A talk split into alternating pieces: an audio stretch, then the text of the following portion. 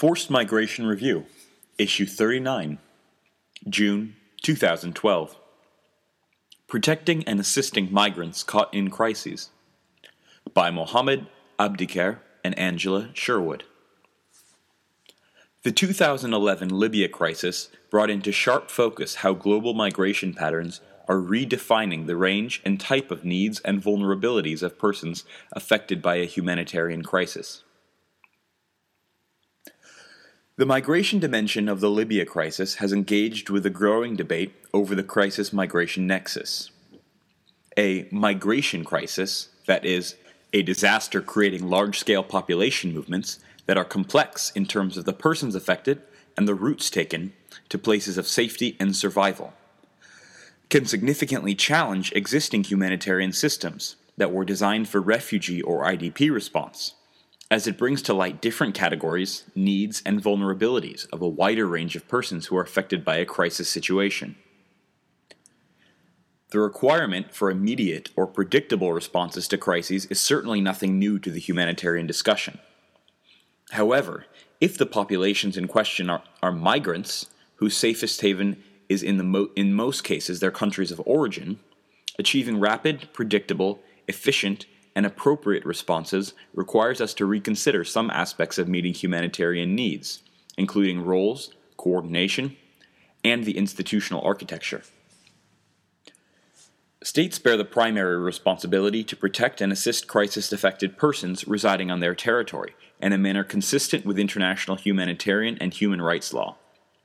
Where needed, states should allow humanitarian access to crisis affected persons so that humanitarian assistance can be provided by other states, including those whose nationals have been affected and other relevant actors. Modern day crises have often overwhelmed the resources and capacities of states to provide the protection and assistance to their nationals in times of crisis. As a result of this mandate, operational resources, experience, and expertise in movement management, the International Organization for Migration has come to be relied upon as the lead agency to support states in acting upon their obligations to crisis affected migrant populations. The integration of migration management and humanitarian approaches when dealing with a crisis situation that is generating complex patterns of human mobility has been particularly important in developing an efficient referral system to assist migrants, with a variety of vulnerabilities and protection needs when fleeing in large numbers across an international border.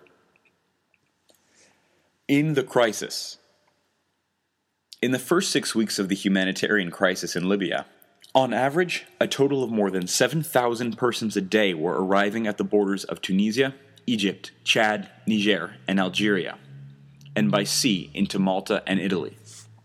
Those fleeing to Libya's neighboring countries and beyond included migrant workers and their families, refugees, asylum seekers, unaccompanied children, trafficked victims, and others with special vulnerabilities.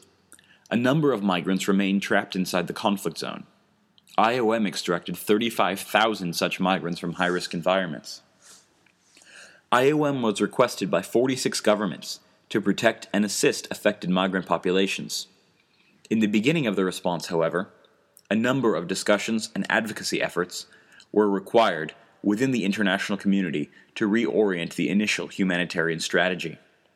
Eventually, camps were used mainly as transit facilities to support timely evacuation instead of as places to receive protection and assistance as in a prolonged displacement crisis. An evacuation operation for migrants from multiple origins is a demanding exercise and required devising new types of coordination between governments, international humanitarian actors, migration management authorities, consular officials, military actors, and transportation companies. The Libya crisis response illustrates a remarkable level of international cooperation and drive by countries of origin and transit and those providing external assistance.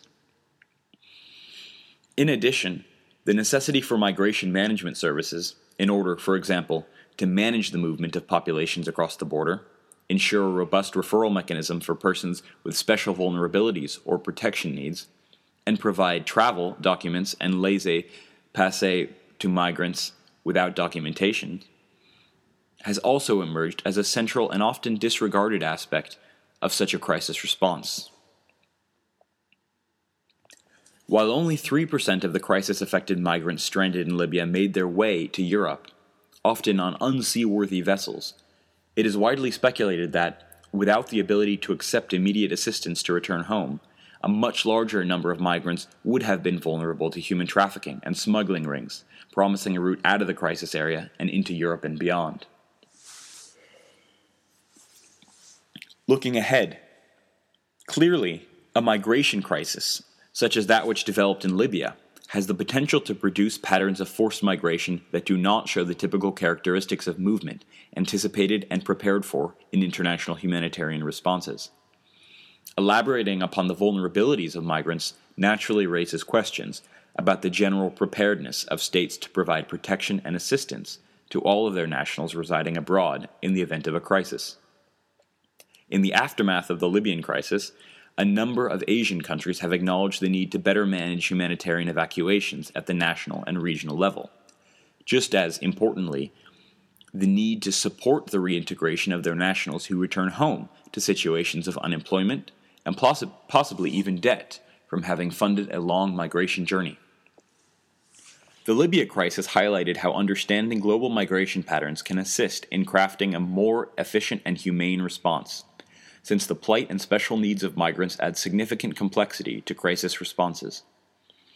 It also demonstrated the broad challenges faced by migration management systems inside a humanitarian response. Among the different migration management tools that are relevant to ensure a humane and effective response to populations on the move are emergency consular services, referral systems for persons with special protection needs, and temporary protection of migrants crossing an international border. IOM will continue to encourage and support efforts to discuss and explore the migration dimension of crises within the international community. Mohammed Abdiker at M A B D I K E R at IOM.int is Director of Operations and Emergencies, and Angela Sherwood at Angela Sherwood at IOM.int is Policy and Research Officer in the International Organization for Migration, available at www.iom.int.